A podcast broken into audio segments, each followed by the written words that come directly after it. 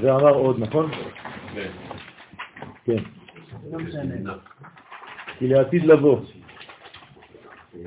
וכל עננים דאינון מחסיין על צלוטים. כל העננים שהם הקליפות המכסות על התפילות, כן, סקותי בענן לך מעבור תפילה, יש פסוק בתהילים שאומר שיש מין סוכה, אבל סוכה שלילית, שלא נותנת לתפילות לעבור, מין מסך, מבדיל בינינו לבין הבורא, חס ושלום, שזה מונע מהתפילות שלנו לעבור, מונעת מהתפילות לעלות. הדאו דכתיב, זה שכתוב סקותה בענן לך, הנה, מעבור תפילה, כן, שעל ידי העוונות התחתונים מסתמים שערי תפילה. כלומר, יש אה, חסימה, והתפילות אינן עולות חז ושלום, ואינן מתקבלות. אז מה קורה? מתעברים. לעתיד לבוא, כל הקליפות עוברות ומתבטלות. זאת אומרת שהשמיים נפתחים, והקשר הופך להיות קשר ודאי, קשר של חיים, ואין שום מונע מלהעביר ולקבל את התפילות. ונהרין עינים ויעירו העיניים, המשך לשיעור שלנו של ראש חודש, ואז העיניים שלנו יאירו, פשוט מאוד נראה באופן ברור את הדברים שהם סוד רחל ולאה. כלומר העיניים זה רחל ולאה. למה צריך שיהיה עיניים בדמותן של רחל ולאה? כך אומר האריזל בעת חיים. זאת אומרת שיהיה לנו עין אחת שרואה את הקומה העליונה ועין אחת שרואה את הקומה התחתונה. ואז אנחנו בעצם נשלב בין שתי הקומות. אי אפשר לראות רק למעלה ורק למטה, צריך שיהיו, כן, שתהיה ראייה כוללת. ולכן חייבים לראות לאה ורחל ביחד, כלומר עולם פנימי ועולם חיצוני. זה נקרא רחל ולאה. דאינון שהם כנגד הבית הראשון והבית השני. כן, אותו דבר, זו אותה מדרגה. אז הבית השלישי בעצם זה שתי עיניים. כי בית ראשון הוא סוד אימא, שהיא לאה. כן? בית ראשון זה מדרגה אידיאלית. זה היה, ההמתנה הזאת הייתה המתנה אלוהית מבריאת העולם. ולכן היא נקראת פוטנציאלית, עליונה, אלוהית. ובית שני הוא סוד רחל, זה מה שאפשר. אז בבית השני חסרים דברים ביחס לבית הראשון, אבל זה גם לא שלם, לא הראשון ולא השני. לעתיד לבוא, הקדוש ברוך הוא יבנה שני בתי מקדשות. אחד רוחני, כלומר כמו הבית הראשון, מצד אימה, שהיא בחינת לאה, והשני מצד רחל, בית גשמי. זאת אומרת שאנחנו נראה בעצם גוף ונשמה. יהיה בתוך הבית השלישי, בית המקדש, לא רק נשמה כמו שהיה בבית הראשון בלי גוף, ולא רק גוף כמו שהיה בבית השני בלי נשמה, אלא גוף ונשמה, לאה ורחל. סליחה, איך המסך והחסימה התפתחו? פשוט מאוד, זה מה שהקדוש ברוך הוא אה, גורם על ידי שיש חידוש, אנחנו צריכים לחזור לקטע הקודם, שהלב צריך להיפתח, הלב שומע, ואז יש, אנחנו שומעים את הקרובים, את הדיבור של הקרובים שיוצא מבין שני הקרובים, כן? זאת אומרת שהבניין הופך להיות בניין של חיים ולא בניין של אה, אינפורמציה ועלמה. מה? עין בעין? כן, כי עין בעין יראו בשוב השם ציון. עין בעין, כאילו זה... זה רחל... זה ממש עין בעין. כן, כאילו... עין בתוך עין. זאת אומרת, שתי עיניים בעין אחת, בראייה אחת. כלומר עין כוללת. לכן אנחנו תמיד אומרים עין אלוהית. כלומר, הקדוש ברוך הוא לא רואה חלקים, הוא רואה שלמות, תמיד. ואנחנו רואים חלקים, זאת הבעיה שלנו. ברגע שנראה גם אנחנו תמונה שלמה של כל דבר, אז אנחנו כבר לא נטעה. כל הטעויות שלנו, כל החטאים שלנו, זה בעצם יציאה מהכלל. לרגע אחד אפילו. ברגע שאתה יוצא ברגע אחד מהכלל, אתה כבר בחטא. אי אפשר להיות נאמן לקודש אם אתה פשוט יוצא ומבליט רק חלק מהמציאות. אם אתה לא רואה את המכלול, אז אתה עדיין לא ברמה שאתה יכול לשפוט משהו. בבית הראשון זה היה רק רוח, ומה כן. היה חסר שם? היה חסר את כל הבחינה של, של הגוף, בוא נגיד ככה. זאת אומרת שהכלל וזה אולי היה מאבן. היה גדול, וזה לא היה מגיע לפרטים. בבית השני זה הפוך. הפרטים היו חשובים וחסר הכלל. בבית השלישי זה כלל ופרט. דיברון סלקין סלוטין, ולכן רק בצורה כזאת התפילה יכולה לעלות, שבהם עולות התפילות. כי עליות התפילות הן דרך בית המקדש. נכון? אז אם בית המקדש הוא חסר, הוא חצי מקדש, אז זה לא יכול לעלות, כי הגוף נשאר בגוף, הנשמה תקועה בנשמה ואין חיבור ביניהם. אז אנחנו חייבים לעשות חיבור בין העולמות, בין רחל ולאה, בין שמיים וארץ, כן? זה להיות בנים של אברהם, אלה תולדות השמיים והארץ באברהם. כלומר בעם ישראל שיוצא ממנו. אנחנו גורמים לזיווגים בין השמיים לבין הארץ. אנחנו אמורים להביא את הראייה הזאת, כן, אור לגויים, לא רק אור לישראל. אז אור לגויים זה בעצם בחיבור השמיים והארץ, כי הגויים רואים רק את הגוף, וישראל נוטים לראות רק את הנשמה, כי כל ישראל יש להם חלק לעולם הבא, חסר להם החלק לעולם הזה, וכשנבנה גם את החלק שלנו, של העולם הזה, בגאולה האחרונה, היום, בגבורה הלאומית שלנו, שלא נהיה רק למעלה, אלא גם למטה, אז אנחנו נהפוך להיות בעצם השם אלוהים. כלומר, הוויה שמתגלה באלוהות. ואמר עוד, דבזימנה דאינון ישראל מלוכלכים בתינוף בשאר עמים, בזמן שישראל מלוכלכים בתינופת של שאר האומות, רוצה לומר שבעוונותם גורמים אחיזת הקליפות הנקראות תינופת, בשורש נשמתם.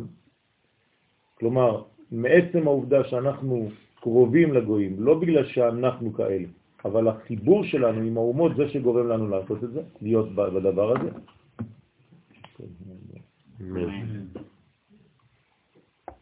כי אנחנו לא מסוגלים לגלות את הדבר האמיתי שלנו בגלל החיבור שלנו.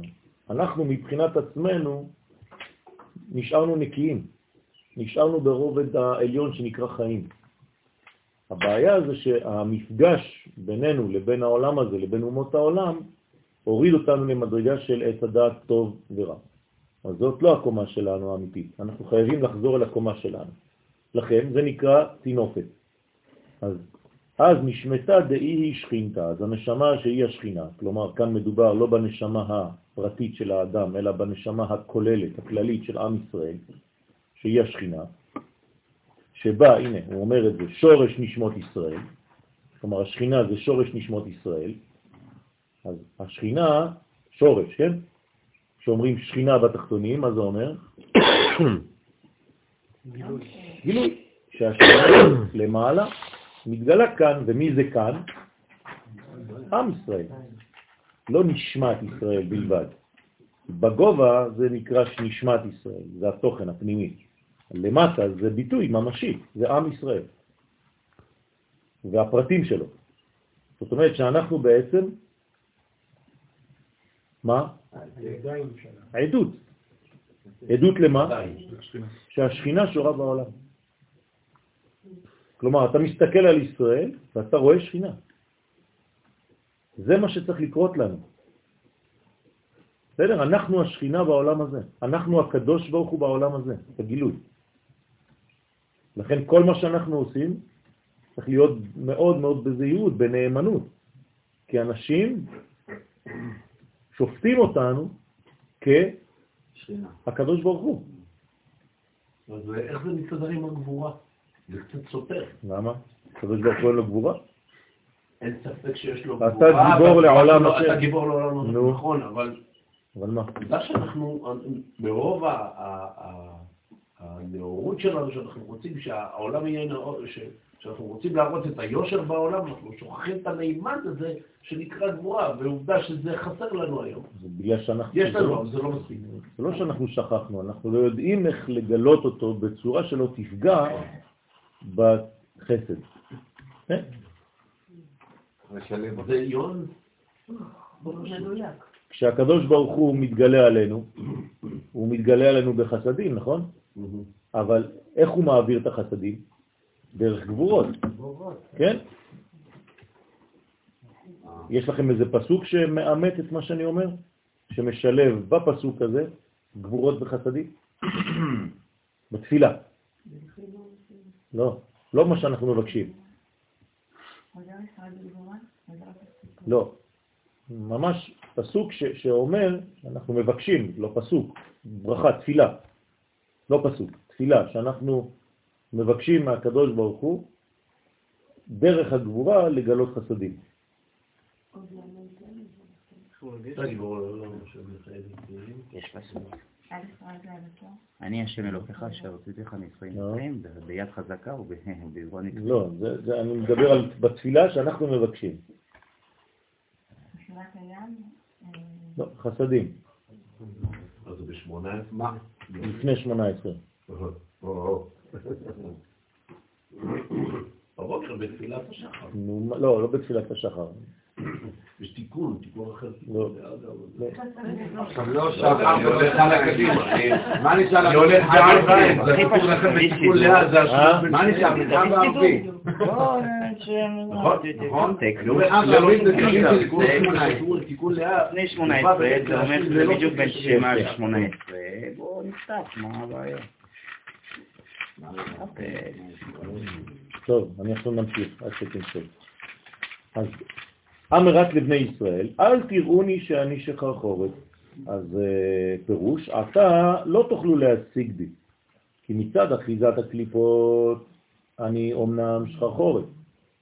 זאת אומרת, מהחלק החיצוני שבי.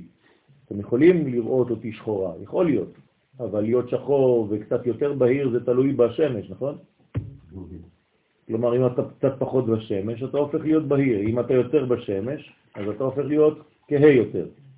אז אל תראוני. וצלותה נפלה והתפילה שהיא המלכות בסוד ואני תפילה נפלה בין הקליפות. כלומר, מה זה אני? מי זה אני? אל תראוני שאני המלכות, נכון? שאני, שחרחורת. שחרחורת זה הצורה החיצונית שלי, הגילוי החיצוני שלי, אל תראוני. כדי לברר מהם את הניצוצים הקדושים. אז למה נהייתי שחורה כזאת?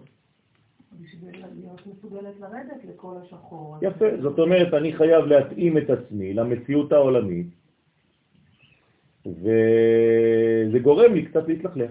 מה, היא מסתרבת? כן, בדיוק, בדיוק. השכינה צריכה לרדת, להסתערב, כדי ללכת להוציא משם את הניצוצות. המסתערבים בדרך כלל מוציאים את הקליפות, כן? אבל פה אנחנו מוציאים את הניצוצות, כלומר מושכים את הטוב. זה לא הדובדבן שאתם רואים בטלוויזיה שכאילו זורקים אבנים, פתאום תופסים לך אחד כולם עליו. טוב, הדאוד הכתיב, זה שכתוב, נפלה לא תוסיף קום בתולת ישראל. פירושו, המלכות נפלה בגלות, זאת נפילתה, כל יציאה מהתחום של הקודש נקרא נפילה, נקראת נפילה, ולא תקום מאליה, היא לא תוכל לקום. למה? בדרך כלל אדם לא יכול להוציא את עצמו לבד, נכון? אם אני בתוך מים, אני לא יכול למשוך בשערות של עצמי ולמשוך את עצמי בתוך המים. מישהו בחוץ צריך לעשות את זה, נכון?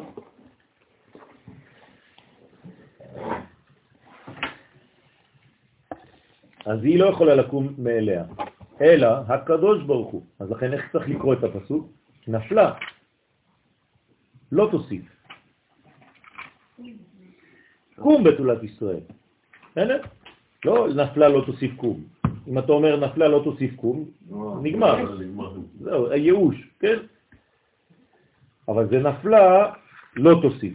לא תוסיף ליפול, זהו, זה נגמר. תהיה נפילה אחת אחרונה, ואחרי זה קום בתולת ישראל. מה זה קום? הקדוש ברוך הוא. זה הוא, הוא מצווה, הוא, הוא דוחף. כן, זה נקרא קום, הוא עושה את הפעולה, הוא דוחף את הפעולה הזאת. לכן הקדוש ברוך הוא שהוא זעיר אנפין בעלה יקים אותה. כן? ולכן אנחנו אומרים לו, איך קוראים לו? לקדוש ברוך הוא, אנחנו האישה, איך אנחנו קוראים לקדוש ברוך הוא? מקימי. נכון? זה השם שלו. זה שמקים אותי, מקימי. מקימי, מקימי, מקימי. כן? מקימי מעפר דל. היום בבוקר, בהשפעות הנה. למה הוא מקום? אה, יפה. בגלל שזאת התכונה הגברית שהיא צריכה לעורר בעצמה. בסדר? כלומר, חסר לה את התכונה הגברית, ולכן הקדוש ברוך הוא נותן לה, הוא משפיע לה את התכונה הגברית שחסרה לה. אולי כמו כפרט. נכון. נכון. במילים אחרות הוא גואל את עצמו גם, תוך כדי, דרך הגאולה שלנו, הוא נושע. וחד נפלת, וכשנפלה השכינה בגלות, שחיבת לאפרה, איך היא נופלת לגלות? היא בתוך האפר.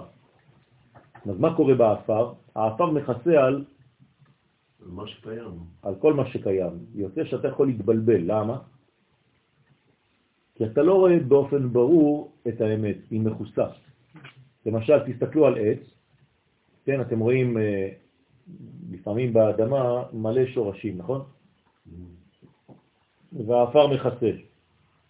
אז אתם חושבים שלעץ הזה יש איזה 20 אלף שורשים. האמת שיש לו רק שורש אחד. רק שהאפר מונע מאיתנו מלראות את האחד.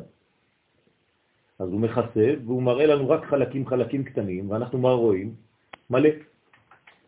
אז אתה לא מבין שלכל המלא הזה יש רק גרעין אחד, שורש אחד. זאת הבעיה שלנו בעולם. אנחנו רואים ריבוי, ואנחנו הולכים לאיבוד בתוך הריבוי הזה, ולא רואים את האחד. לכן היא שוכבת לאפר בין רגלים, אז היא שוכבת בין הרגליים של הקליפות. זה ביטוי מאוד חריף, שהוא לא סתם אה, בכל כך רזולוציה. כן, כאן הזוהר נותן לנו בעצם, אתם מבינים מה זה אומר? שיש חז ושלום מעין זיווג בין הקדושה לבין הקליפה. בסדר? אבל כל זה זה כדי לברר גם משם את הבירורים. והוקמו, וכבר ביארו החברים, מה שכתוב, ותגל מרגלותיו ותשכב. אתם רואים? נותנים לנו, הזוהר נותן לנו רמזים, שזה ממש, כן, ייחוד. נכון. והיינו שגלתה השכינה עד מקום הרגלים של אדם בלי יעל. עכשיו, בביטוי זה אדם בלי יעל. אדם בלי יעל זה האנטיתזה אנטיתזה של הקומה של אדם בקדושה. אדם בקדושה זה כל הספירות, עשר ספירות בקדושה. אדם בלי יעל זה בדיוק אותו מנגנון, רק מהצד האחר של המציאות, חז ושלום, מהצד החשוך. לכן, לאן חייבת לרדת הקדושה? עד לאותו אדם בלי יעל. בלי יעל פירושו בלי אפשרות לעלות. אז מה היא צריכה לעשות? היא לרדת כדי למשוך משם הדברים שלא יכולים לחזור יותר לקדושה. אז היא יורדת למטה. מתי היא יורדת? שהם לא יכולים לחזור? לא. אם היא לא תרד לחפש אותם, אז היא לא, הם לא יכולים לחזור לקדושה. נכון? הוא בלי יעל, אבל אצלו יש ניצוצות. אצלו הניצוצות נפלו. טוב, תפסיקו לחפש. הפסוק זה כי גבר עלינו חסדו. מה זה כי גבר עלינו חסדו? איך? גבורה וחסד. טוב, אני חוזר. זאת אומרת שהניצוצות נופלות, נופלים, והקדוש ברוך הוא שולח את השכינה, ותקום בעוד לילה. מה זה ותקום בעוד לילה? עדיין גלות והיא חייבת לקום, כן? והיא יורדת בעצם ממלכות דאצילות למקומות התחתונים, לקומות התחתונות, ואז היא הולכת ומושכת את ניצוצות של הקדושה ומעלה אותם חזרה לאצילות. זה מה שאנחנו עושים בשבת, דרך אגב. בשבת צריך לבוא עם תיק מלא ניצוצות של כל מה שאספנו במשך השבוע, ולהכניס את זה בשבת לתחום של הקודש. ובמשך 24 שעות לא לתת לזה יותר לצאת. 24 שעות של אותם ניצוצות בתחום של הקודש זה סטאז' שמספיק כדי לנתק באופן מוחלט את הדבר הזה שהעלית, שלא יחזור אחרי שבת. בסדר? אז צריך לשמור טוב טוב על כל הבירורים שעשינו במשך השבוע, להכניס אותם לתחום שבת. בשבת יש תחום שאסור לצאת ממנו, נכון? כמה זה התחום של שבת? אלפיים אמה, נכון? בערך קילומטר. זה בגבול. אבל מבחינה מנטלית זה אומר שיש גבול שאסור לי לצאת ממנו בשבת. אני נמצא בתחום הקודש, אסור לי לצאת מהקודש, לא לחלל, לא להיכנס לחול. אם אני שומר את השבת, כמו שצריך, כל הניצוצות שהבאתי יחד איתי בערב שבת, נשארים. נשארות, נשארים למעלה. אני לא צריך עכשיו להילחם עוד פעם כדי לרדת לחפש אותם. שבוע הבא אני אלך לאחרים. אני מתחפש שוב, יורד, מסתערב, כדי להוציא, לשלוף משם מדרגות של קדושה. ולכן גם משם הוציאה את הניצוצים הקדושים. הם נקראים אסורים, הם בבית האסורים, נכון? אבל לא רק שהם בבית האסורים, הם נותנים כוח לקליפה, כי הקליפה ניזונת מהם. אז אם אני מוציא אותם, מה אני עושה גם? לא רק שאני משחרר את הטוב, אני גם מחליש את הרע, כי הוא כבר לא יכול, אין לו כבר, אין לו כבר אכילה, אין לו קודש, והוא מת. כלומר, אני מייבש את הקליפה. ואי מצ לקדושה, לקודשה בריחו, ויונקין לה מאפרה, והשכינה מתפללת לקדוש ברוך הוא שיקים אותה מן האפר. בסדר? אז אנחנו מתפללים. הנשמה שלנו, כן, הנשמה הכללית של עם ישראל, לכן אני צריך להתחבר לעם ישראל.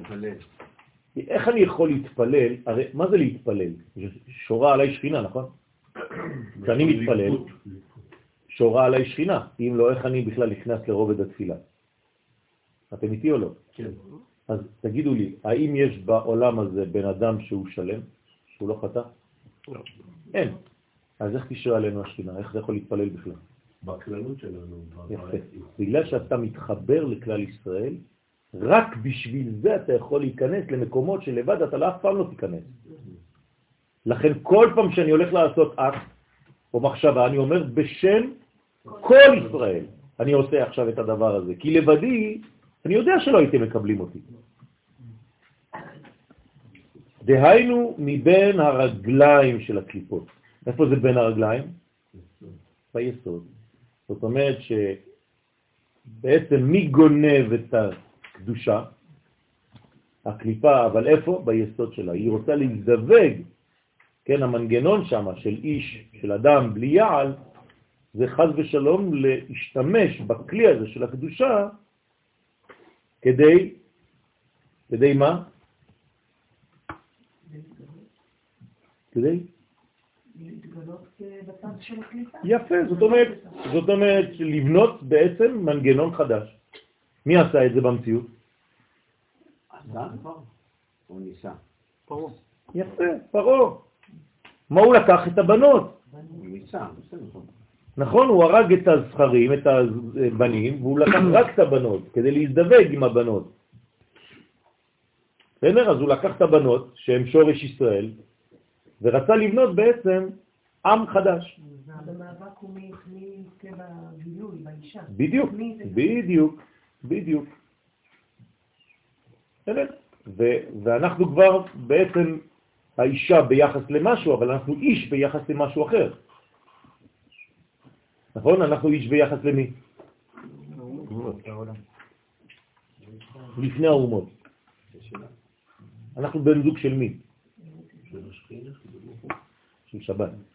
נכון? שבת באה וטענה, לכולם נתת בן זוג, ולי לא נתת. מה אומר הקדוש ברוך הוא לשבת? כנסת ישראל. יהיה בן זוגך. מעניין. לא, בדרך כלל כנסת ישראל היא בת זוג, ופה היא הופכת להיות בן זוג לשבת. אז איך זה שאנחנו בדרך כלל בשבת זה מקדש את השבת? הוא ברכה. מקדש את השבת. נכון, ובחגים מקדש את ישראל והזמנים. נכון. זאת אומרת שהזמנים נקדשים על ידי ישראל. נכון, אם אנחנו הבן זוג, אנחנו המשפיעים, נכון, איך זה שאנחנו מושפעים על ידי שבת? נכון, צריך לבנות, ללמוד את המנגנון הזה, אתה צודק. נכון? צריך ללמוד את כל המנגנון הזה, איך זה עובד. אז אה, בעזרת השם הכנתי לכם שיעור על העניין הזה, ואנחנו נלמד אותו באחד מהימים, בעזרת השם. הדאו דכתיב, זה שכתוב, הוא פרסת כנפיך. כלומר, זה ביטוי תורני שאומר, כן, הוא פרסת כנפיך על אמתיך, מה זה אומר?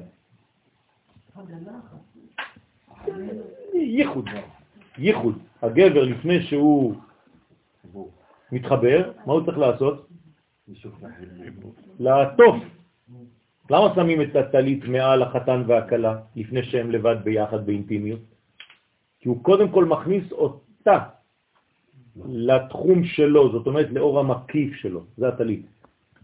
לפני שהוא נותן בה אורות פנימיים, הוא חייב לעטוף אותה באורות מקיפים. בסדר? אז זה מה שקורה. זה נקרא, הוא פרסת כנפיך על אמתיך. קודם כל תכניס אותך תחת אור המקיף, כי אם אין אור מקיף, הזיווג הוא מסוכן. נכון? כי, כי בזמן הזיווג כל החיצונים רוצים להיכנס. הם מקנאים בזיווג הזה, אז הם הורסים את הזיווג הזה. אז כל הזמן צריך שמירה.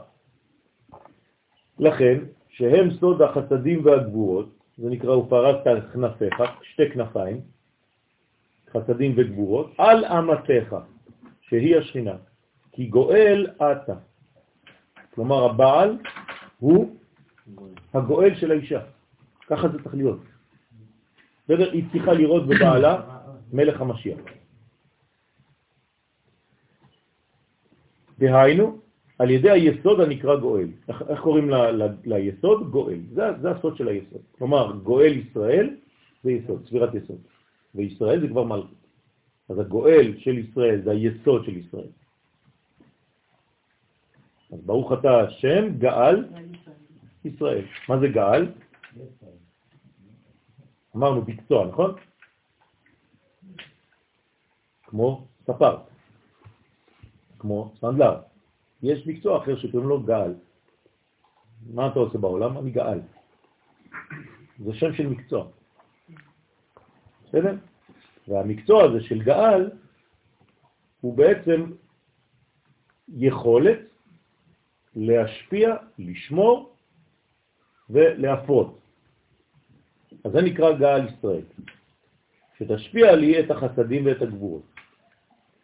בהוא זימנה, באותו זמן, אנחנו מדברים על ביאת המשיח, נכון? באותו זמן, כשהמלכות ירדה בין הרגליים של הקליפות, אז נאמר, ויחרד האיש וילפת. לשון אחיזה. וילפת שמשון. כלומר, ויחרד האיש על שהמלכות נדחית כל כך למטה. יש פחד, יש חשש מנפילה, מירידה כל כך עמוקה, כל כך תהומית של השכינה. כי אם השכינה יורדת עד למקום כזה, יש חשש שהיא לא תעלה לעולם. נכון? הוא מפרש שזה האיש ההוא, באיתם הרבה, אז מי זה האיש ההוא? שנאמר עליו זה שנאמר בו אדוני איש מלחמה. בסדר? אז איך הוא יכול להיות איש מלחמה? הרי הוא י' כו' כי י' כו' כזה רחמים. זה צד ימין. באמצע, מקסימום, אבל מה זה איש מלחמה? אז מה זה איש מלחמה, השם איש מלחמה?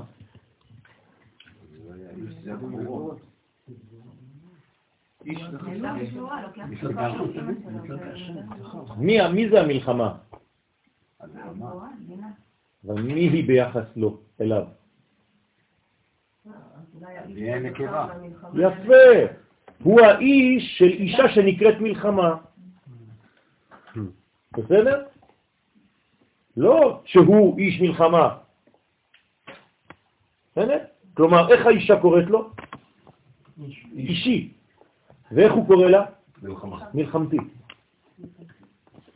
כלומר, אני נלחם עלייך כל החיים. בינתיים. לא. אבל... בינתיים זה זה גם... לשון מלחמה גם. ודאי, כן. אבל תשמעו מה אומרות הנשים, כן? כן, זה- זה מעניין תמיד. הוא מפרש, למה הן אומרות את זה? זה לא סתם בדיחות, כי הגברים לא יודעים להשתמש בכוח הזה, ובמקום להילחם בשביל, הם נלחמים נגד. זה אותו כוח. מהי וילפת? מה פירושו? כן? זה אומר, כמה דעת אמר, כמו שנאמר, ילפתו אורחות דרכם, יוחזו את אורחות דרכם. כן, לפת פה זה קשר, ללפות, תפילים, תפילה, פתילה, אותו דבר. כל העניין הזה זה עצם של קשר. כלומר, הנה עוסק שם בעניין ההליכות המים, ואומר שהמים יוחזו דרכם, והולכים למקום שאין בני אדם רואים. איך המים חודרים? למקומות שבני אדם כבר לא יכולים לעקוב אחריהם. נכון? אז כל חור, כל סמטה, כל מדרגה הם חודרים שם. מים שקטים חודרים עמוק. רוצה לומר שזעיר אנפין יאכל במלכות ויתחבר עימה בעבודה למטה בעולם הבריאה. אז מה עושה זעיר אנפין?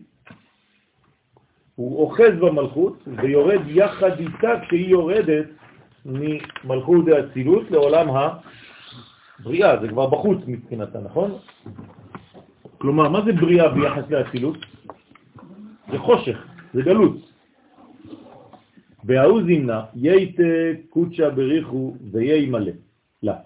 באותו הזמן יבוא הקדוש ברוך הוא ויאמר למלכות, ליני הלילה והיה בבוקר. כן, הוא מפרש, מה זה ליני הלילה? כלומר, הישארי, הרדמי, לכי לישון, מתי בגלות? אז הלילה זה ששת אלפים שנה? אה. לצערנו, כן, זה הרבה זמן. היינו יכולים לגמור את כל התהליך כנראה לפני, אבל לא טסנו. אז לכן ליני הלילה בגלות, דאי סמלה, שהוא סוד הגבורה שבשמאל, כלומר, הגברנו יותר מדי את העניין הזה של השמאל, של ליני הלילה, כי תחילה המלכות מקבלת את הגבורות שהיא בחינת שמאל בסוד הנסירה, חייבת לעבור את השלב הזה, אבל לא צריך להגזים. אם הנסירה הופכת להיות אה, אידיאל, אז אתה כל הזמן נשאר בתרדמה הזאת, אתה אף פעם לא מתעורר כבר. מה כל הזמן? צריך להיגמר האלף השישי כדי להגיע האלף השביעי. מה, זה כאילו שהיינו יכולים לעשות את זה באלף החמישי? בדיוק. מה כן, ומה היינו עושים עם כל שאר המספרים? אז הכל היה הופך למנגנון אחר. כלומר, היינו בעצם סופרים את הכל בצורה אחרת, היינו מזרזים, וזה נקרא בעצם מהרה, אחישנה. זאת אומרת, יש גם בעיטה ויש גם אחישנה. כלומר, גם אם אנחנו, יש לנו יציאות באוטוסטרדה, אתה יוצא בכביש 6, פספסת יציאה, עוד 20 קילומטר. אין לך עוד קילומטר, אתה חייב עוד פעם עכשיו 20. זאת אומרת, יש יציאות בהיסטוריה, אם אנחנו מפספסים את אותן יציאות, אז זה מרחק גדול ליציאה הבאה. אז כדאי לך לשים דלק, כי אם לא, אתה יכול להיתקע שם באמצע. אז יש אפשרויות יציאה. כן. היציאה הראשונה, מתי היא הייתה? אדם הראשון. לא היה צריך בכלל את כל הזמן הזה. כלומר, באותו יום, שישי, של בריאת העולם, זה היה צריך להיות יום הגאולה. השבת הראשונה הייתה צריכה להיות כבר... זהו, זה, זה היה השבת. השיט אלפי שנינה ועלמה וכל המציאות וכל זה בעצם לא... זה, זה פשוט, זה התפתח, זה, זה נפתח. היה מתבטל. כן, היה מתקפל בתוך המציאות של שישה ימים. היינו חוסכים הרבה. הרבה חוסכים, ממש הרבה. נכון. מקום ראשון בפספוסים יש לנו. כנראה זה לא עובד. כנראה שזה לא עובד. גם אדם הראשון רצה שזה לא יעבוד. הוא עשה בכוונה לתת לנו עבודה כזאת, שנהיה אנחנו חלק מהתהליך, והוא לא לבדו יעשה את זה. אז הוא אמר, תשמע, אני יכול לסיים את כל העבודה לבדי. אדם הראשון חסיד היה, אומרת הגמרא. אז מה זה חסיד? הוא אומר, תן לכולם להיות שותפים בתהליך.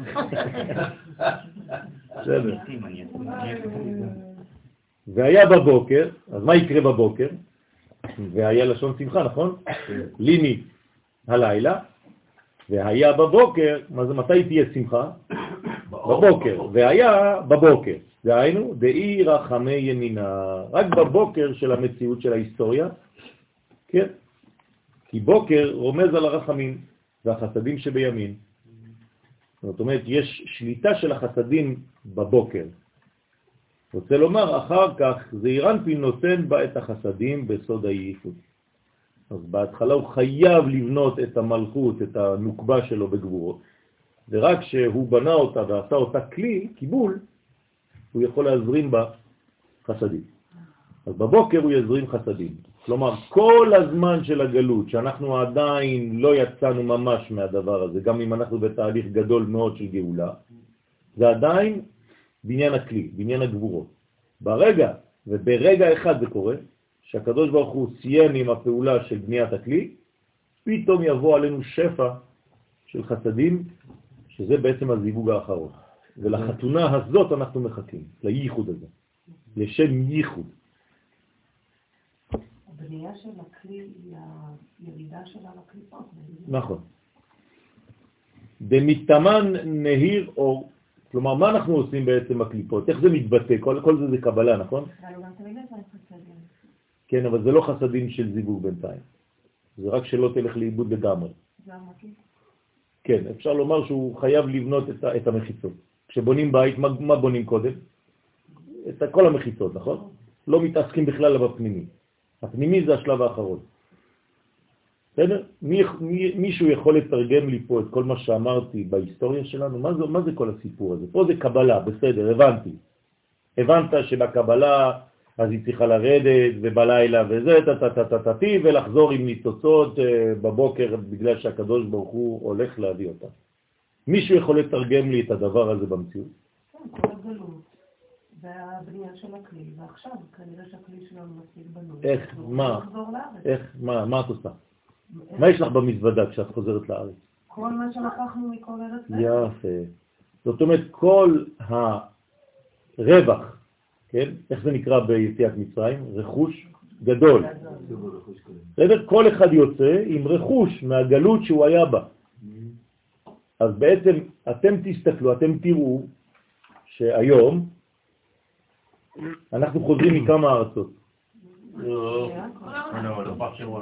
מה זה כל העולם? כמה ארצות? תגידו מספר. 70. 131. בסדר? יש 131 ארצות שמהם יהודים חוזרים היום. מכמה ארצות יצאנו ממצרים? אחת. תשימו לב להבדל. ממצרים יצאנו מארץ אחת, היום אנחנו יוצאים מ-131 ארצות. כלומר, יש לנו בעצם 131 מקומות בעולם שמהם עשינו בירורים. כל אחד חוזר עם הבירורים שהוא עשה במקום שלו. זאת אומרת שהמדינה שלנו היום היא אוסף של כל העולם. כל התרבויות. עכשיו, לא רק שזה אוסף של כל התרבויות, כל התרבויות שהיה להם הדברים האלה כבר ייעלמו. כלומר, מה יהיה פה? הזיכרון של כולם. זה יהיה מוזיאון של כל התרבויות. כלומר, אם תרצה לראות, למשל, כלי נגינה של אה, לדינו, אתה כבר לא תמצא אותו בספרד, הוא יהיה פה בירושלים. אם אתה רוצה לזכור איזה מנגינה שהיית שר, לא יודע מה, אתה לא תמצא אותה כבר שם. כי שם הם איבדו כבר את העניין. אתה תבוא ותמצא אותה פה. אנחנו שומרי כל הפוטנציאלים של כל אומות העולם, אנחנו נהפוך להיות בעצם איזה מין, אה, אה, איך קוראים לזה? חומרה בתוכנה. יש, יש אה, זום.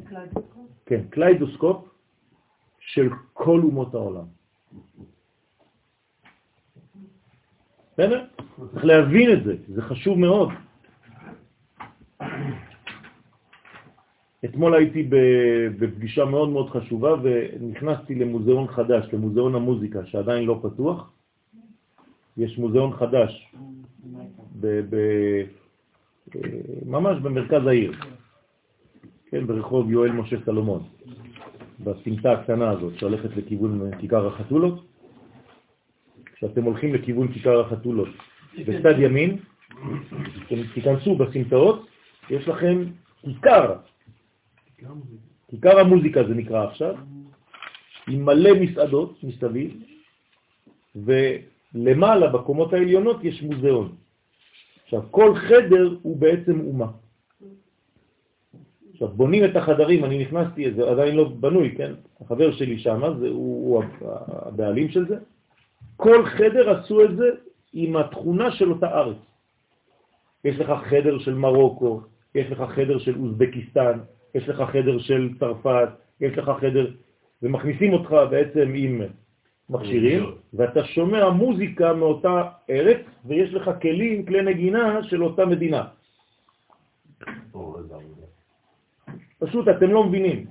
עכשיו, ממרוקו לא עשו איזה חיקוי. עשו עבודת יד, כל התקרה, אתם לא מבינים מה זה. שתבינו, זה פשוט מבהיל. אתם רואים תקרה ענקית עם כל מיני פרטים קטנים וכל מיני ציורים חרוטים בעץ. אין דבר כזה בארץ, אין. והכל צבוע עם צבעים קטנים והדלתות, חבל על הזמן, כל דלת זה, זה, זה, זה מיליון דולר. מעובד ואומנים עובדים שם. זה פשוט אוסף של כל מה שאנחנו אומרים פה. לכן כל המומחים בתחומים השונים במציאות, הם התרכזו כולם פה. זה נפתח. בסדר? כולם יבואו מפה. מפה תצא האורה לעולם. כלומר, האומנים הגדולים ביותר יהיו פה, הזמרים הגדולים ביותר יתרכזו לפה, לאט לאט זה הופך להיות ככה. אנחנו נהיה תמצית של הכל. במתאמן נהיר אור, שמשם מאיר אור החסד. הדאו דכתיב, זה שכתוב הבוקר אור, הרי הבוקר הוא בחינת אור, כן, רוצה לומר בחינת חסד. אז אם יגאלך, טוב יגאל. מה זה אם יגאלך טוב יגאל? אם יעביד בך ישראל עובדים תבין לסלקלך מבין רגלים, אם יעשו ישראל בשבילך מעשים טובים, להעלות אותך מבין הרגליים. כי כשבני ישראל עושים מצוות ומעשים טובים על ידי זה, הם מעלים את הבירורים, ומעלים אותם בסוד מים נוקבים, וגורמים להמשיך מוכין דגדלות לזעירנפין, שהוא בעלה דמלכות, כדי שיוכל להתייחד עימה. מה היא, מה היא עושה? היא מעלה לו רצון להיות איתה. כלומר, היא מעוררת אצלו את הרצון להזדווג. בסדר? אז מה קורה? שפיר. שפיר. אם יהיה כן, הוא טוב, זה יפה. כלומר, מתי הזיווג הוא הכי טוב? כשהאישה גורמת לבעל להתעורר, לא כשהוא בא בכוח.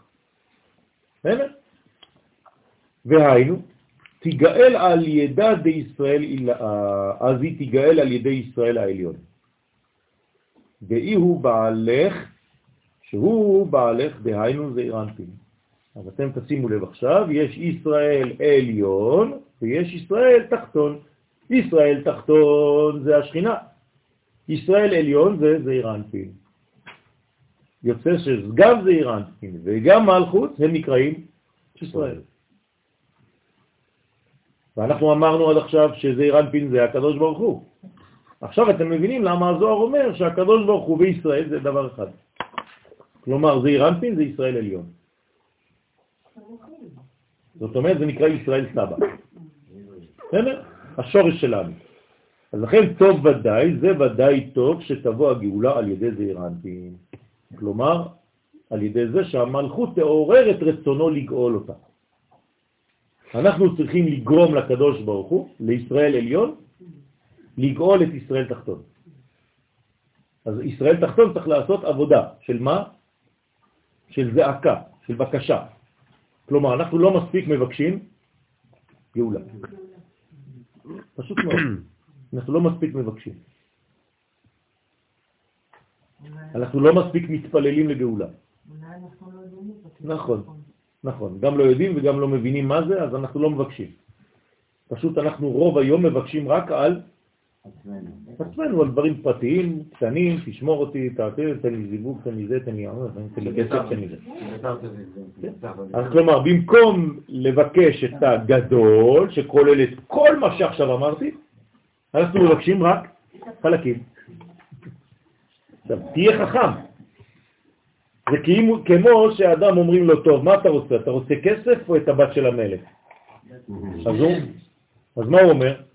אם אני מבקש כסף, בסדר, לא יודע כמה ייתנו לי, אבל אם מבקש את הבת של המלך, יהיה לי גם את זה וגם את זה. כלומר, אנחנו לא יודעים לבקש את הגדול, אנחנו מבקשים דברים קטנים. אתם מכירים את הבדיחה הזאת בכותל, נכון? של אחד מתפלל לקדוש ברוך הוא למיליון דולר, והשני לידו אומר לו, תן לי עשר שקל, תן לי עשר שקל. בסוף העשיר מה עושה? נותן לו, אני אומר, סתום את הפה, קח עשר שקל, תעוף לי מפה. כלומר, במקום לבקש דברים גדולים, אנחנו מבקש, מבקשים דברים בינוניים, לא בסוף הדרך. לבקש, בוודאי, לא פרטי, לא, לא, גאולה. אם את מבקשת בצורה פרטית, יכול להיות שיענו לך, אבל זה לא מספיק. בוודאי שצריך, אבל מתוך הכלל. כלומר, אם אתה נותן לי דברים כלליים, בתוך הדברים האלה, בוודאי שיהיה לי 1, 2, 3 שאני מבקש בשביל עצמי. אז תבקש את הגדול כדי שיהיה לך את הפרטים הקטנים. עכשיו, מה זה הגדול הזה? גאולה. מי שלא מבין את הדבר הזה, הוא אף פעם לא אומר, הקדוש ברוך הוא, תגאל אותנו. מה של ילדים? גם, גם אותו דבר, תלוי מה היל- הילדים הגדולים לימדו אותם לבקש. אבל אני חושב שיש להם כוח ממש. ויש להם דעת? כוח זה לא העניין, לא, זה צריך לחנך מה מבקשים. כי ילד קטן עדיין לא יודע בדיוק מה באמת הוא צריך ומה הוא לא צריך. אז מה הוא מבקש? מבחינת ה- אז מה הוא מתפלל? על מה? התפילה שלהם זכה, על מה? על הכללות. הלוואי. תלוי איפה הוא מתחנך. שוב פעם, אם אני לא מחנך את הילדים לבקש על הגדול, אז אתה עוד פעם תבנה, הרי מי זה הילדים הגדולים היום? ילדים הקטנים שהיו אתמול, נכון? אז איך הם התעקמו פתאום? הם לא התעקמו פתאום, עיקמו אותם, כי פשוט חינכו אותם לבקש לא נכון. חוץ מזה, ילד, כשאתה מבקש ממנו, כשאתה אומר. מבקש מילד משהו ואומר לו מה אתה רוצה, הוא לא אומר לך דבר אחד, הוא מכין לך רשימה ארוכה כזאת, כי אין לו הגבלות. הוא מסוגל. אז לא צריך לא רשימות ולא פרטים, צריך כללות. כללות זה גאולה. צריך להסביר לילדים ולעצמנו שאם אני מבקש גאולה, בתוך הגאולה, בתוך המושג הזה יש הכל. זה העניין. לכן יש רק תפילה אחת בעצם, גאולה. ואם לה יעבדון בך עובדים תבין, ואם בני ישראל לא יעשו בשבילך מעשים טובים, הראויים להעלות מן ולגרום ייחוד זון, כלומר, אם עם ישראל לא מבין את זה, שמה שאנחנו צריכים זה רק ייחוד זון, בין זכר ונקבה, כלומר לגאול אותה, גאולה, אתם זוכרים, ספירת היסוד, ולא תהיה התעוררות מלמטה, אם עם ישראל לא מבקש את זה בתפילה שלו, אז הוא גאלתיך אנוכי, אז תבוא הגאולה מצד אימה הנקראת אנוכי. אז תבוא הגאולה, אבל אה, זה לא אותו דבר. זה בא מלמעלה, אין בקשה, אין התעוררות. זה חייב להיות בסופו של דבר, אבל זה יבוא בצורה אחרת, שהיא תבוא כאילו באונס. הבקשה של ישראל התחתון צריכה להיות בסגנון נשי. נכון? לא רק... נכון, נכון, נכון, נכון, נכון, לעורר את, הרצון להזדווג. נכון. רוצה לומר שאז תבוא הגאולה בחסד העליון בלי זכותם של התחתונים, וחבל. זה גם יבוא, כן? הגאולה תבוא, אבל באיזה סגנון היא תתפוס? איך היא תתלבש? אם זה יבוא בלי שום עניין שלנו, כלומר לא בדין, אלא בחסדים, אז יהיה עוד פעם יציאת אז זה כמו לחם ביזיון כזה, נכון? כמו שכתוב למעני למעני עסק. כלומר, בשביל מי הקדוש ברוך הוא עושה את זה? בשביל עצמו. כביכול, כי אני כבר לא יכול להישאר בגלות, אתם לא מצליחים, אתם לא מבינים. זהו, אין זמן, נגמר. אז אנחנו לא צריכים להגיע למצב כזה, אסור לנו להשאיר את הקדוש ברוך הוא במצב כזה שכאילו במרכאות ייגמר הזמן, יימאס לו, והוא יגיד בין כה וכה עכשיו אני חייב לפעול את הגאולה, אתם לא הצלחתם לעשות את העבודה, חס ושלום. אז למה אנחנו לא מקבלים את התובנה הזאת? בגלל שאנחנו לא לומדים במקומות שהם נכונים.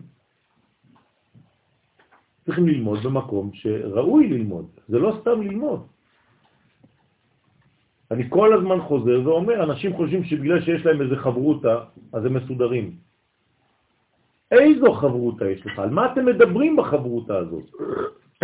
ללמוד תורה זה בסדר גמור, אבל גם בתורה יש מקצועות, גם בתורה יש כללות ופרטות.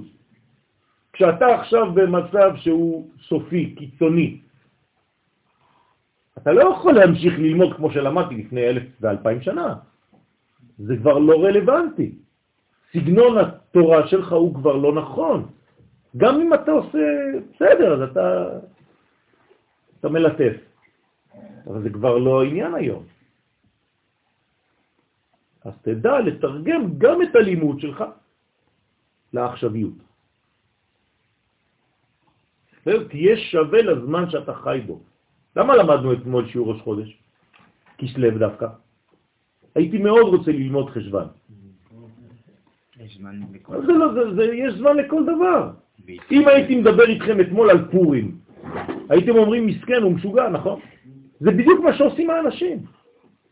אנחנו חיים היום בתשעו, ואנחנו לומדים כמו רפפות. אז מה עשית? סתם.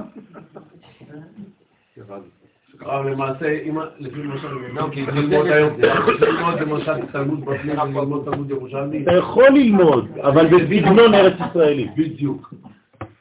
כלומר, לדעת לראות את הכלל אפילו בלימודים האלה. אם לא, הכל פסה, אתה, אתה, אתה בכלל מחוץ למערכת. אז זה טוב ויפה, אבל אתה לא בכלל באקטואליה. אז חפש לך מקום שהלימוד שאתה לומד בו, הוא שייך למציאות שאתה חי אותה היום. אתה לא יכול להתנתק מהמציאות. לדעתי צריך להכין- להכניס תכנים לילדים ולהתחיל כבר ללמד אותם, לדבר איתך מחר לא רק בישיבות, אלא ילדים ממש קצת הרב קוק. אז זה מה שאומר, הזה. זה מה שאומר הזוהר, שבגיל שש צריך כבר לחנך את הילדים לתורה הזו. בדור שלנו, היום כבר מגיל שש צריך לחנך ברור את הילדים. שברור, מה זה?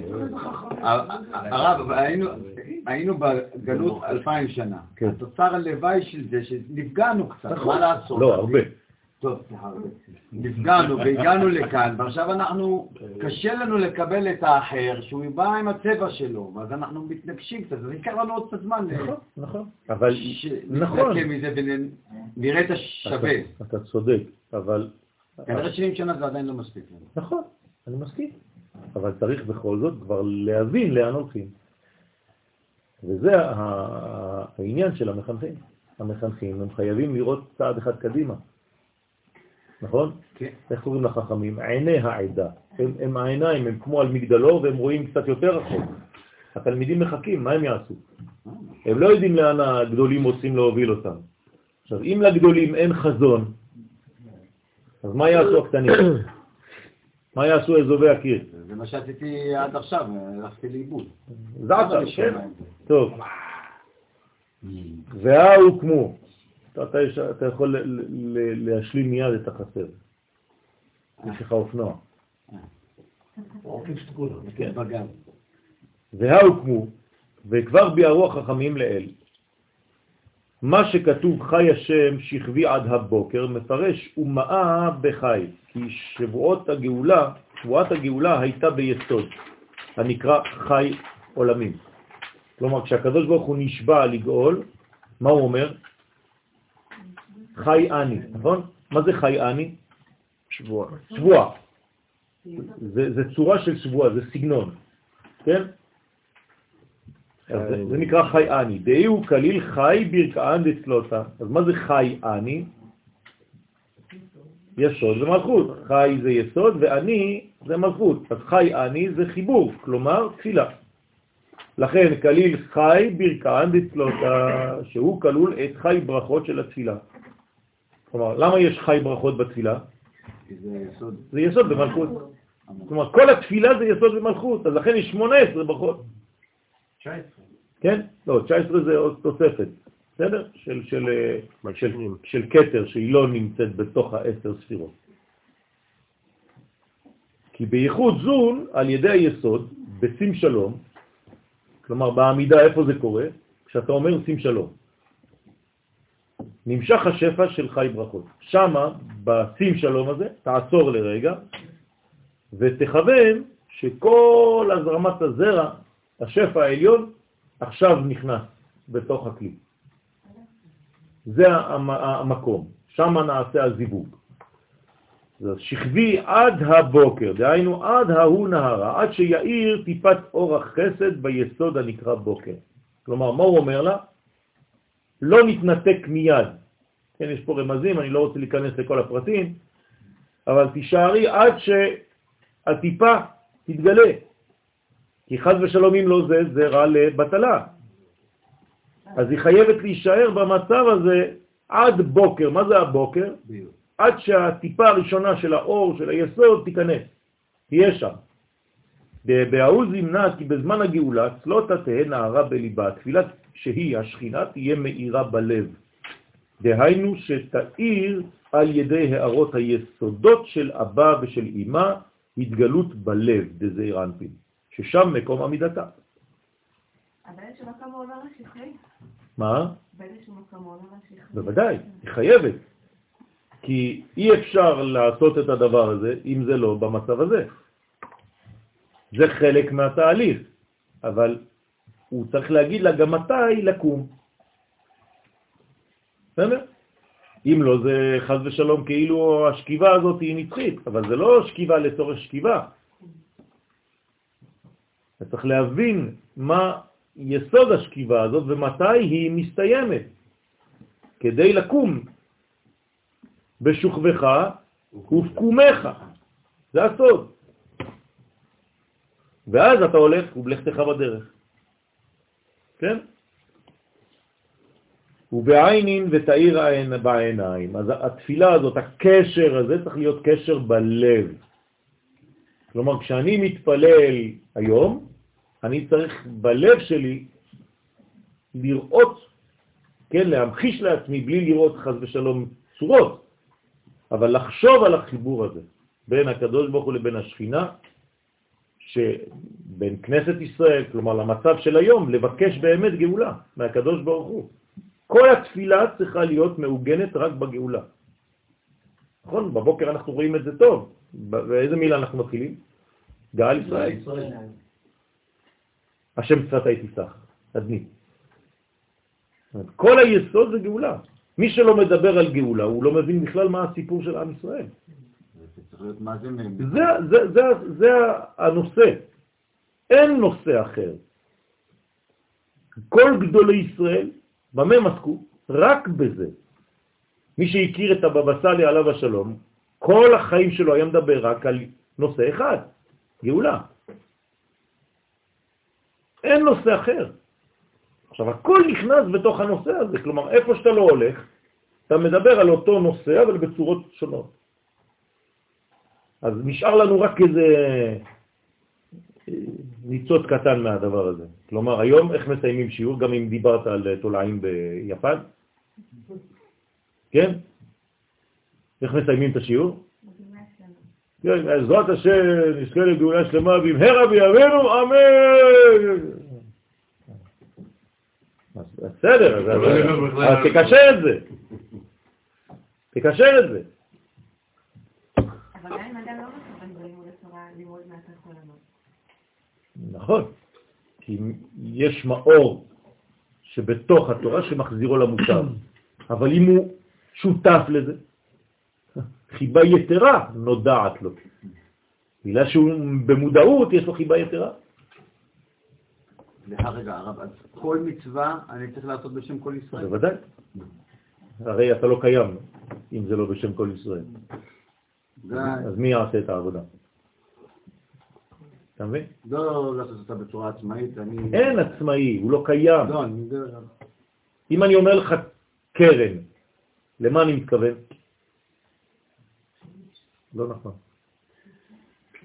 כן. רן? למה, לאיזו קרן אני מתכוון אם אני אומר קרן? קרן למה? קרן של לא קרן שלהם. תשאלו אותי, איזה? קרן של מה? אתם עכשיו עוסקים בניחושים. יפה, של כדורגל. אוקיי. איזה כדורגל? איזה קבוצה? אתם מבינים מה זה, מה זה אומר?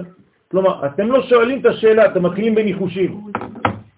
אז כאילו אתה אומר לי, אני עוז, אני יכול להתפלל, אבל אתה קרן, קרן של מי?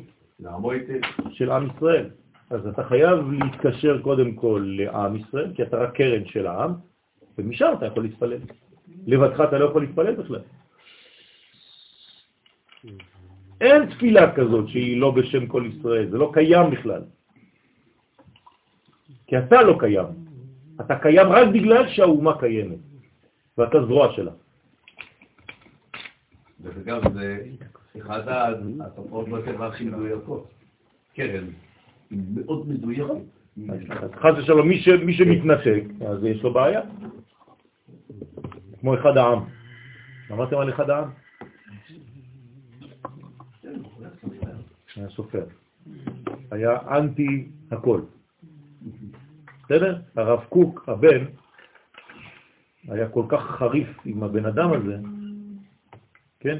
הוא לא היה קורא לו אחד העם. הוא היה קורא לו כמעט שכב. למה? לא. יש פסוק בתורה, נכון? כמעט שכב אחד העם. אז היה קורא לו כמעט שכב. למה? כי הוא, הוא מנתק את עצמו מהכלל. אם אתה מנתק את עצמו מהכלל, כן. ובכל זאת, איך הוא קרא לעצמו? הוא קרא לעצמו, אחד העם. כלומר, איפה שלא תהיה, בריחוק הכי גדול, אתה עדיין אחד מהעם. דהיינו בהערות החסדים והגבורות על דעת, תודה, של דעת של כל, שכל אחד יש לו חמישה שמות. כי הוא עושה את זה בשביל, עדיין בשביל תודת הלב. נכון, זה מה שאני אומר. לא חשוב איפה תהיה, אתה גם מחובר. נכון? גם אם השיטה שלך לא נכונה. נכון. אבל זה בשם כל ישראל. וזה כבר משנה את הכל.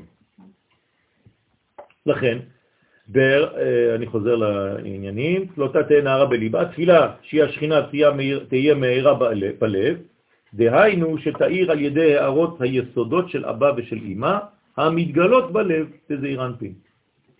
אז אני, אני צריך להגיע לשלב שהיסודות של אבא ואמא, הרי אם אני מצייר, אתם זוכרים בספירות? איפה היסודות של אבא ואמא? איפה הם מגיעים? עד היסוד ממה? עד... אה, לא, עד החזה, של זעיר אנפין, אתם זוכרים? נכון? בחזה של זעיר אנפין יש יסודות של אבא ואמא פה. זה גם ראש של מי? של נוקבה. של רחל, של הנוקבה. ורגליים של מי? של לאה. כן, כל זה נעשה בחזה. לכן כל פעם שאתם מרגישים איזה משהו, מיד זה פוגש אתכם איפה? בחזה. מיד אתה מרגיש את זה, אצל נשים עוד יותר. אה, אבל יש להם הגנה, איך עוד יותר? איזה הגנה יש לה. אישה כשהיא רוצה, יש לה איזה שוק, מה היא עושה? תמיד היא עושה ככה, שמאללה. שמאלה, פה. תכניס אישה למים בים, מה היא תעשה? תיקח מהמים, תשים קצת פה. הגבר לא, הוא ישים בבטן. כן, זה קומות אחרות. כשהייתי ילד, אהבתי במשך שעות להסתכל על האנשים, כלומר כל הדמויות. הייתי מסוגל לשבת ופשוט לעשות, כאילו אני, אני עכשיו עושה אה, כן, התמחות בתחום האנושי. אז הייתי מסתכל על כל התכונות, איך זה מסתכל, איך זה עושה עם העיניים, איך הוא יושב, איך הוא משלב ידיים, איך הוא עושה ככה, איך הוא עושה ככה. נהייתי כזה מומחה כזה לדברים כאלה, הסתכלתי על הכל, על כל הפרטים. ואז יש יסודות של אבא ואמא המתגלות בלב.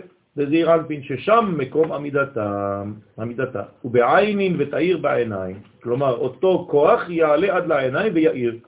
דהיינו בהערות חסדים וגבורות של דעת שכל אחד יש לו חמישה שמות הוויה שמספרם קל כמניין עין. בסדר? חמש שמות הוויה זה 130 כמניין עין. ובגין דבחי ברכאן דצלותה טליה פורקנה, לפי שב-18 ברכות של התפילה שביסוד תלויה הגאולה. כלומר, הגאולה, מה זה? זה כל התפילה. כל התפילה זה רק לגאולה. על מה אתם מדברים בתפילה? תשימו לב מה אומרת התפילה.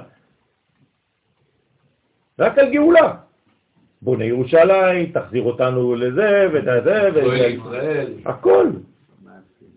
אה, השיבה שופטנו כבראשונה. על מה זה מדבר כל זה? שים שלום טובה וברכה, רק על גאולה. מרוב שאנחנו מעוותים, גם את זה שכחנו. אנחנו לא מקשיבים למילים. לא מקשיבים למילים של עצמנו. זה פשוט ריבונו של עולם. זה, זה, איך אפשר להיות חסומים ברמה כל כך גדולה? על מה מדבר ברכת המזון? רק על גאולה. כל פעם שאתה פותח את הפה, זה רק גאולה. כי אני... מה זה יאזן את העולם? זה גאולה שלמה. כי על ידי התפילה מעלים את הבירורים וגורמים את ייחוד זון. כלומר, כל המגמה שלנו היא אחת ויחידה, ייחוד זון. בלשון הקבלה, גאולה בלשון העם. כלומר, אם ישאלו אותך מה זה גאולה, תגיד ייחוד זון. מה זה ייחוד זון? חיבור בין השמיים לבין הארץ, כלומר בין הערכים העליונים לבין הערכים של העולם הזה, בין האידאות לבין המימוש. זהו. וכשיגמרו להתברר כל הניצוצים, אז תהיה הגאולה. זהו, זה נגמר. אז אנחנו צריכים להזדרז לברר את כל הבירורים כבר. כמה זמן לוקח לך לעשות בירורים? אדם שהוא בררן יותר מדי, אתה כבר מתעייף ממנו. הוא לא נכנס לנושא. ובהתגליה וביסוד מתגלה טיפת החסד לצורך הייחוד. בפי היסוד, נכון? זה יוצא. באי הוא יסוד חי העלמין, שהוא היסוד הנקרא חי העולמי, שעל ידו נעשה ייחוד העליון. כלומר, ברגע שיש ייחוד ממש אמיתי פה, שהכוונות שלך חזקות, אתה גורם לחיבור הזה. אבל אתה צריך להיות אחד מהמנועים לחיבור הזה. אז מה נאמר עליו? התמרבה, לכן נאמר בו, והיו עיניי, שהם הערות החסדים והגבורות, וליבי, כלומר גם העיניים וגם הלב, דהיינו הערות היסודות של אבא ואימא, שם כל הימים, כי המלכות מקבל, מקבלת אותם דרך היסוד. אז גם בעיניים, גם בלב. עיניים זה חוכמה, לב זה בינה. מפרש מה שכתוב, והיו העיניי וליבי, דהיינו עד קיר עינין וליבה. כלומר, הפסוק מזכיר כאן גם עיניים וגם לב. שתי קומות. לכן מזכיר עיניים ולב. ולא אמר סתם ואהיה שם כל הימים. בגין דצריך ברנש בצלותה למהווה עינוי לטאטה. עכשיו, הזוהר אומר לנו איפה צריכות להיות העיניים שלנו כשאנחנו מתפללים. למטה. למטה. לא להרים את העיניים למעלה. העיניים שלך צריכות להיות למטה. יש סוד בזה. לפי שאמרו חז"ל במסכת יבמות, שצריך האדם בתפילתו להיות עיניו למטה, בסוד כוס של ברכה, שצריך ליתן עיניו בו. כשיש קידוש, אחרי זה יש סעודה, אחרי זה יש כוס של ברכה, נכון? לפני הזימון. בזימון עצמו אנחנו עושים זימון על כוס של ברכה. מי שמזמן, מה הוא עושה? כל תפילת המזון שלו, ברכת המזון שלו, הוא צריך להיות עם העיניים בכוס. ברוך אתה זן אותנו ואת העולם כולו בטובו וכן וחסד ברבח וברחמים רבים ונותן לכם לכל בשר כי לא הוא אגד אותם. לא לתפוס את הכוס ול... כן? ואז? הוא חייב להיות עם העיניים בכוס. לגבי נשמתה דאי שכינתה, כדי להמשיך אל הנשמה שהיא השכינה חמישה חסדים. כלומר, מי זה המברך עכשיו? הזכר, נכון? אז על מי הוא צריך להסתכל? על הנקבה, השכינה. אז השכינה הוא עכשיו בהשפעה. על הכלי. על הכלי. ולכן העיניים שלו עכשיו יש לו זיווג עם הכלי, מתמיד. ולכן מה הוא משפיע בעצם? חמש, כן? חמישה חסדים וחמש גבורות, שהם שתי פעמים, שני פעמים כמניין עין. אז יש לי עין, עין. דאי היא אסירה בגלותה, שהיא אסורה בגלות בין החיצונים. אז כל מה שאני מכוון בקוד, זה לא איזה משוגע שמסתכל על הקוד שלו, אלא אני מכוון בעצם לגאול. על ידי המשכות אורות החסדים, אליה היא יוצאת ועולה מביניהם. כלומר, אני מברר מכל זה את כל הניצוצות שהלכו לאיבוד שם למטה. בסדר? זאת כוונה חזקה מאוד. הרב, איפה החמישה חסדים וחמש גבורות? לא- מה המקור של המספר הזה?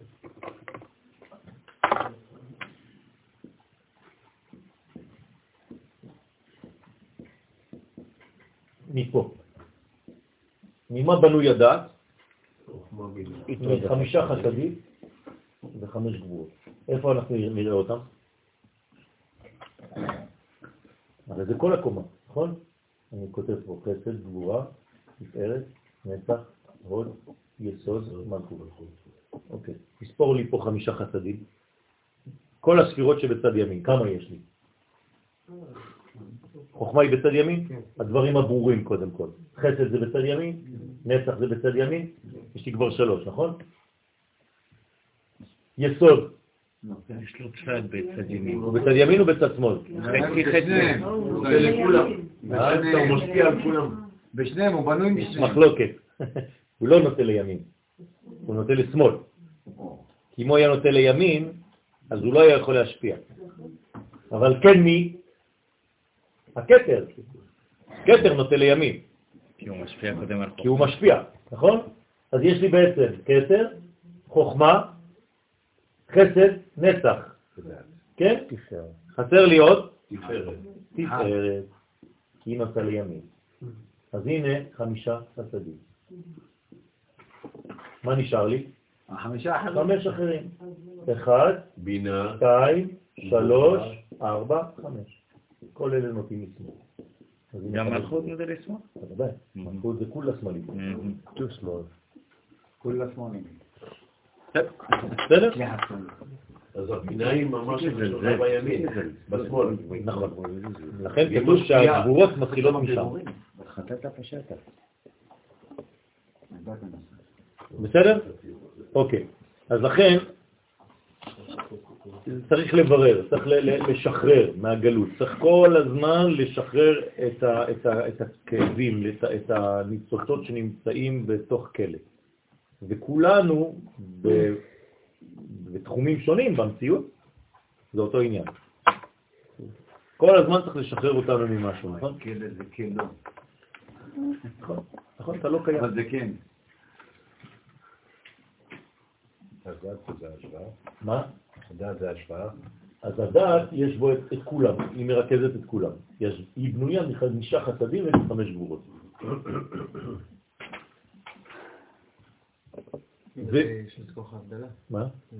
נכון, בגלל זה היא יכולה להבדיל. הבדלה מאיפה? מהדעת. מי שאין לו דעת לא יכול להבדיל. אתה חונה לאדם דעת, אתה חונן דעת. אתה מבדיל בין קודש לחול. וליבה לעילה בקודשא בריחו, וצריך להיות ליבו למעלה. עכשיו העיניים אמרנו למטה. אבל הלב כלפי מעלה. כלומר, אתה צריך להיות בעצם איזה מין ככה. כן, אתה למעלה למטה, כזה. האדם, כן? העיניים שלו מסתכלות כלפי מטה, והלב שלו כלפי מעלה. ככה צריך להיות בתפילה. כל פעם שאתה מתפלל, הלב שלך כלפי מעלה, ואתה בעצם ב-X כזה.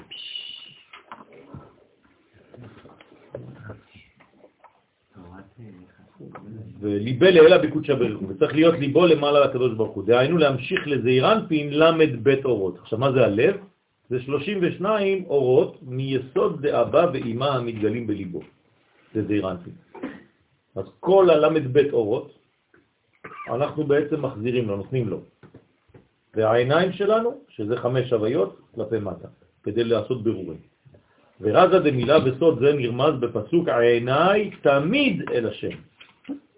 על, על אילו עיניים, אם הם אל השם, יפה, עיני הלב. כי הרי אמרנו שהעין שלי הרגילה היא כלפי מטה. אז עיניי תמיד אל השם, לא מדובר בעיניים האלה, אלא בעין הזאת. בלב יש לי עין, עיניים, והן צריכות להיות מחוברות, מכוונות לזעירנטים, לזכר. והזכר שלי צריך להיות מחובר לנקבה. כדי להמשיך מזעירנטין את הערות החסדים והגבורות למלכות, כי הוא יוציא מרשת רגליים. עכשיו אתם מבינים מה זה כי הוא יוציא מרשת רגליים. כי הוא יגאל אותי, הוא ישחרר אותי מהרשת. רשת זה פח, כלומר מלכודת. על ידי החסדים והגבורות תצא המלכות שהיא מבחינת רגלי מהרשת של החיצונים. בלי הזוהר לא אפשר להבין את הפסוק הזה על השורה. סליחה? בלי הזוהר לא יכולים באמת להבין את הפסוק הזה. נכון, נכון. מרשת רגליים, זה נכון. נכון, נכון. כמה וכמה פסוקים כאלה שאי אפשר להבין בלי, בלי התורה הזאת. כן? עכשיו, זה לא רק להבין סתם את הפסוק לאשורו, זה הופך להיות משהו עכשיו בחיים שלך. כלומר, עכשיו השקמה של אתמול והשקמה של אחרי זה היא אחרת. כי זה בונה אותך מבפנים, זה משחרר ניצוצות שהיו כלואים שם בפנים, בכל מיני תחומים, ואנחנו כולנו אסורים בכל מיני בעיות, שאנחנו בעצם סוגרים את עצמנו בכל מיני דברים, כל אחד לפי מה שהוא עשה בזמנים אחרים שבאנו עכשיו לתקן, שכבר מחכים לנו, שלא ביקשנו סליחה ממי שהוא שם, מסיטואציה מיוחדת שם, כן, בלי להיכנס עכשיו לפרטים. מי שלא עושה את הפעולה הזאת, הוא לא יכול להשתחרר, גם מבחינה פסיכולוגית. אתם יכולים ללכת אלפיים שנה לפסיכולוג, זה לא יעשה כלום. הפסיכולוגיה זה פסה, רבותיי. אני, אני מקווה שאני לא פוגע באף אחד, אבל אין כבר, זה לא זה. היום יש תיקונים מהירים מאוד. מי שלא מבין את התיקונים האלה, הוא סתם הולך לבזבז את הכסף שלו עם דיבורים. הרב, יש לזה גם משהו מאוד מרגיע, שאתה נשלחת להיות בין הרגליים. נכון, עצמנו. בוודאי, בוודאי. יש מגמה. כן. כל זה זאת מגמה, אבל צריך לדעת גם מתי נגמר. זה, זה בדיוק מה שאנחנו אומרים בסגנון רב קוקי, צריך לדעת להיגמל מהזמן של הגלות, נגמר. כשאנשים לא יודעים להפסיק את הגלות, הם ממשיכים אותה גם לגאולה שלהם. נכון, צריך להיגמל מהקטנות, והיא בגמ- בהיגמל, כן? יצחק. זהו, תפסיק כבר. ארבעים שנה עקוץ בדור. ואומר, עם טועה לבב הם. לא ידעו דרכיי. אני רציתי שהם יבואו לאן? לארץ ישראל, הם לא מבינים. מה הם עושים במדבר? לומדים תורה, שזה יופי, אבל זה לא מה שאני מבקש בינתיים.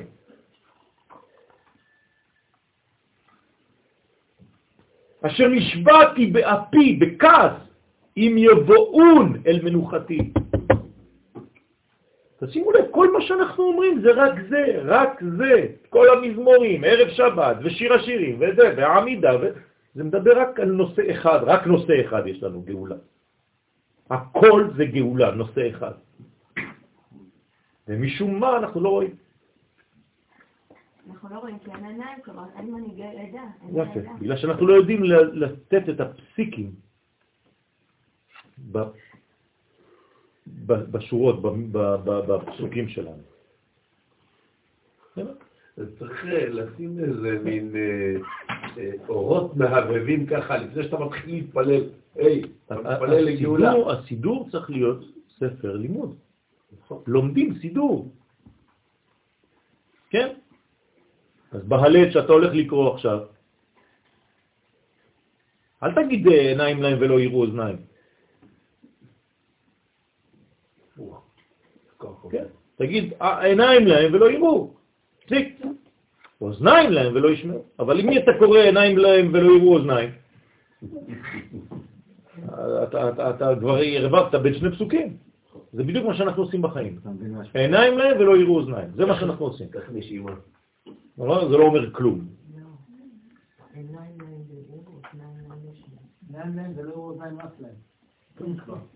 בסדר? אז יש בעיה. אז זה אותו דבר בדברים. גם בלימוד הקבלה זה אותו דבר. איך הרשש התגלה? זכר צדיק וקדוש לברכה, בישיבה, פה בירושלים. כתב אה, תשובה. איך הוא כתב תשובה? ואף אחד לא ידע. אבל מה הוא עשה כדי לכתוב את התשובה הזאת?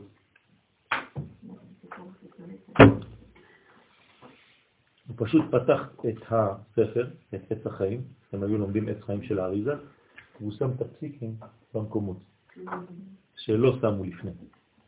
אז הרב לא ידע איך לקרוא את הדבר הזה, אז התלמידים לא הבינו. הרב מגיע אחרי ההפסקה, פותח את הזה, עץ חיים, אומר, וואי, עכשיו אני מבין, מי שם לי את הפסיקים האלה פה? אז הוא אומר, אני ראיתי, זה המנקה, אז הוא היה מנקה. הוא אומר, זה הוא. מה מנקה? זה מנקה. הוא אומר, תגיד לי, בוא, בוא, בוא לפה, בוא לפה. אתה עשית את זה? הוא אומר, עכשיו ראש ישיבה. ככה התגלה. למה? כי הוא ידע לשים את הפסיקים. מה זה לשים את הפסיק? לדעת איפה לעצור, איפה לנשום. אם אתה לא יודע לקרוא בכלל. הרי כל הגמרא זה ככה, נכון? מי שלא מבין גמרא, מה הוא עושה? כי אין פסיקים, אין נקודות. אתה לא יודע איפה להפסיק, אז הוא מתחיל בכלל בנושא אחר, מסכן. הכל זה בלגן אחד שלם. גומר. למעלה. בסדר? טוב. והטעם שצריך להיות ליבו למעלה, כדי להמשיך הערות היסוד באבא ואמא. אולי צריך להדליק פה איזה ניגון אחרי אה, תורה שאתה פסיק. בין כה וכה אנחנו בפסיק עכשיו.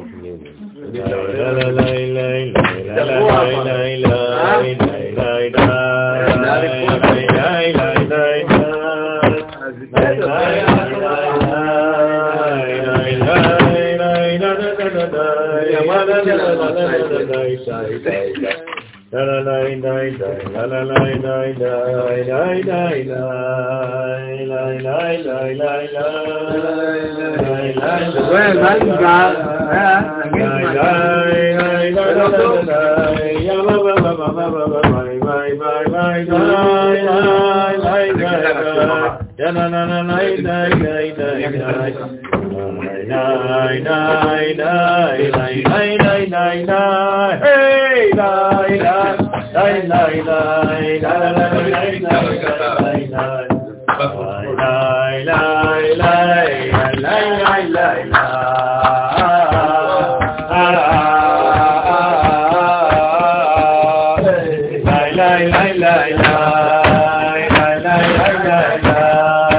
lai lai lai lai lai lai lai lai la la la